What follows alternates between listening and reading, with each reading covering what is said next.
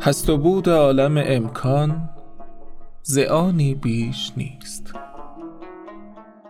بر همین تقدیر بر رنگ حباب افتاده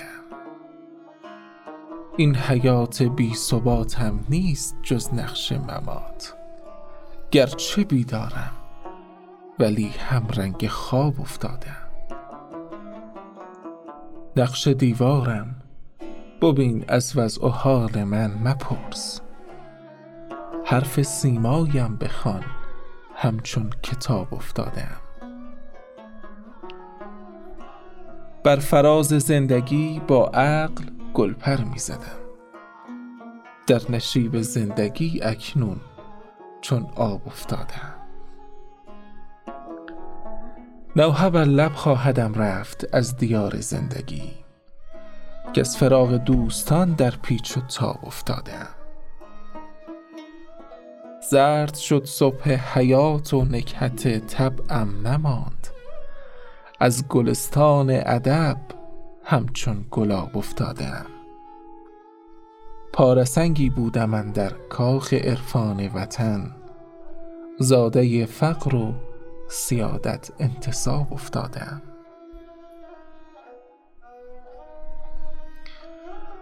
حسرت و اندوه ندارم از پی دنیای دون. مسترب ز اندیشه یوم الحساب افتادم بزل رحمت کن کریما سرنوشت من مبین چون چراغ صبح پیش آفتاب افتادم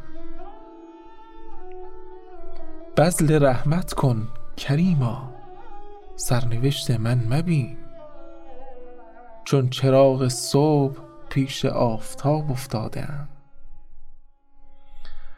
خواب می آید مرا بر بستر و بالین مرگ. خواب می آید مرا بر بستر و بالین مرگ. عفو فرما از کرم گر از جواب افتادم رخنه دیگر مده یارب نصاب اهل علم. گر من سنگی مسکین از حساب افتاده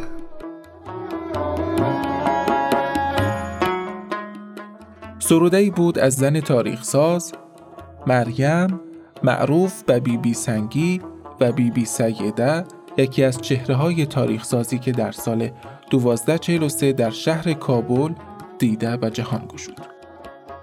او دختر سنگی محمد معروف به سنگی بابای قاضی عالم معتبر و یکی از سرکردگان مجاهدین در جنگ های اول و دوم بر ضد استعمار انگلیس بود.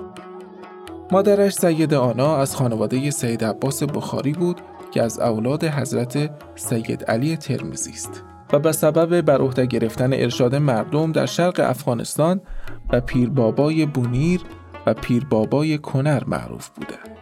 بی بی سنگی اساسات تعلیمات متداول روزگار را ابتدا از مادر فاضله و علمای خانوادهش فرا گرفت. چون استعداد آموزش او را عالی یافتند، یک تن از آموزگاران دانشمند کابل به نام آخوند غلام رسول را برای تربیت و آموزش های عالیتر وی گماردند. او تعلیم در علوم عربیه، فقه، صرف و نحو و ادبیات را در اسرع وقت نزد این استاد به پایان رساند و کتاب های درسی ادبیات دری چون پنج گنج یا پنج کتاب که شامل کریمای سعدی، نام حق سعدی، پندنامه اتار، محمود نامه و فقه حنفی که در چهل سال اخیر رساله قاضی قطب را جایگزین آن کرده اند و نیز بوستان و گلستان سعدی، دیوان حافظ و نصاب و سبیان ابو نصف فراهی را نه تنها با کان و کیف ادبی آنها آموخت بلکه همه را از بر کرد و خود نیز در عنفوان جوانی به سرایش شعر پرداخت به سبب طبع روانی که داشت سخنوری حاضر جواب بدیه سرا و ارتجالی گوی شد چون دوره نخست زندگی او مصادف با دوران شدیدترین بحرانهای سیاسی، اقتصادی و اجتماعی کشور بود که مدت بیشتر از نیم قرن ادامه داشت. مخصوصا چهل سال بین دو تجاوز استعمارگران انگلیس بود. انتقاد از نابسامانی ها را وظیفه هر شاعر با وجدان ساخته بود. و این همه بی بی سنگی را حجو گوی بار آورد که حجویاتش در روزگار او سخت معروف بود و نمونه برجسته آن نیز همان سرودش می باشد که چند ماهی روانه کت سنگیش ساخت آنچه منابع نقل می کنند سنگی در آن عصر نیمه تاریک نه تنها مشعل ادبیات عرفانی را به دست گرفت بلکه در مبارزات استقلال طلبانه جوانان میهن پرست کشور نیز شرکت جسته و شاه امان الله قاضی را در نخستین دقایق جلوسش بر عریکه سلطنت افغانستان تشویق به تحصیل استقلال سیاسی کشور نمود. بی بی سنگی به علت سرایش شعری که در آن تشدد دربار عبدالرحمن خان را در سرکوبی مردم به انتقاد گرفته بود روانه زندان سیاسی شد. عبدالرحمن دستور اعمار زندان در یکی از نقاط دورافتاده شهر کابل را صادر کرد که در ظرف سه روز سلولی از سنگ با پیردارخانه در دشتی در میان قلعه واحد، قلعه نیازبک، قلعه جواد و قلعه کلوخک که در چهاردهی کابل واقع بود اعمار کردند و بیبی بی سنگی را در آنجا انتقال دادند. این سلول را به نام کته بیبی بی سنگی نامیدند. در زمان امان الله خان سلول مذکور ویران گردید و به پاس کارنامه این زن لیسه مریم خیرخانه را به نامش کردند. گفته می شود که پس از روی کار آمدن امان الله خان اهل دربار برای ابراز تهنیت به حضور او شتافتند. بی بی سنگی که سمت معلمی شاهدختهای متعدد و دختران جوان ارگ کابل را بر عهده داشت نیز و حضور شاه جدید شتافت.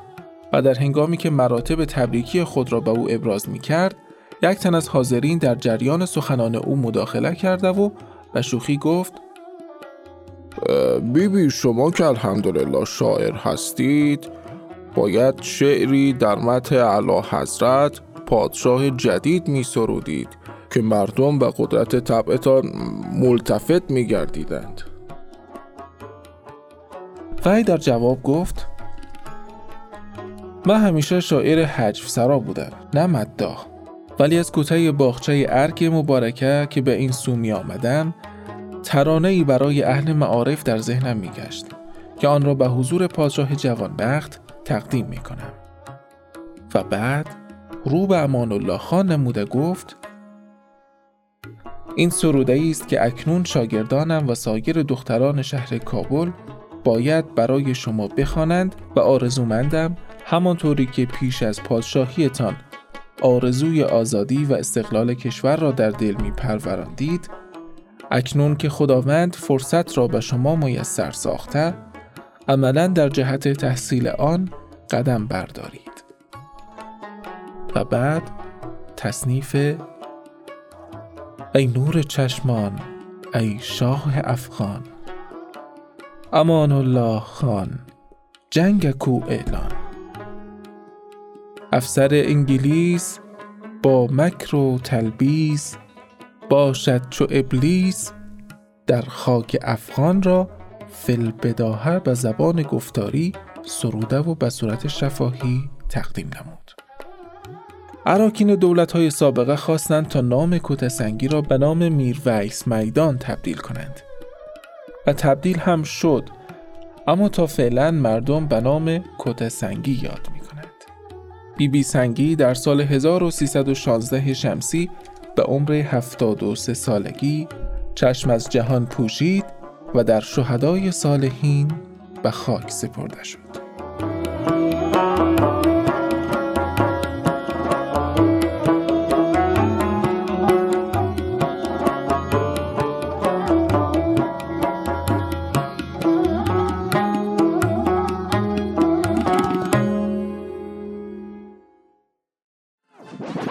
رادیو آرا.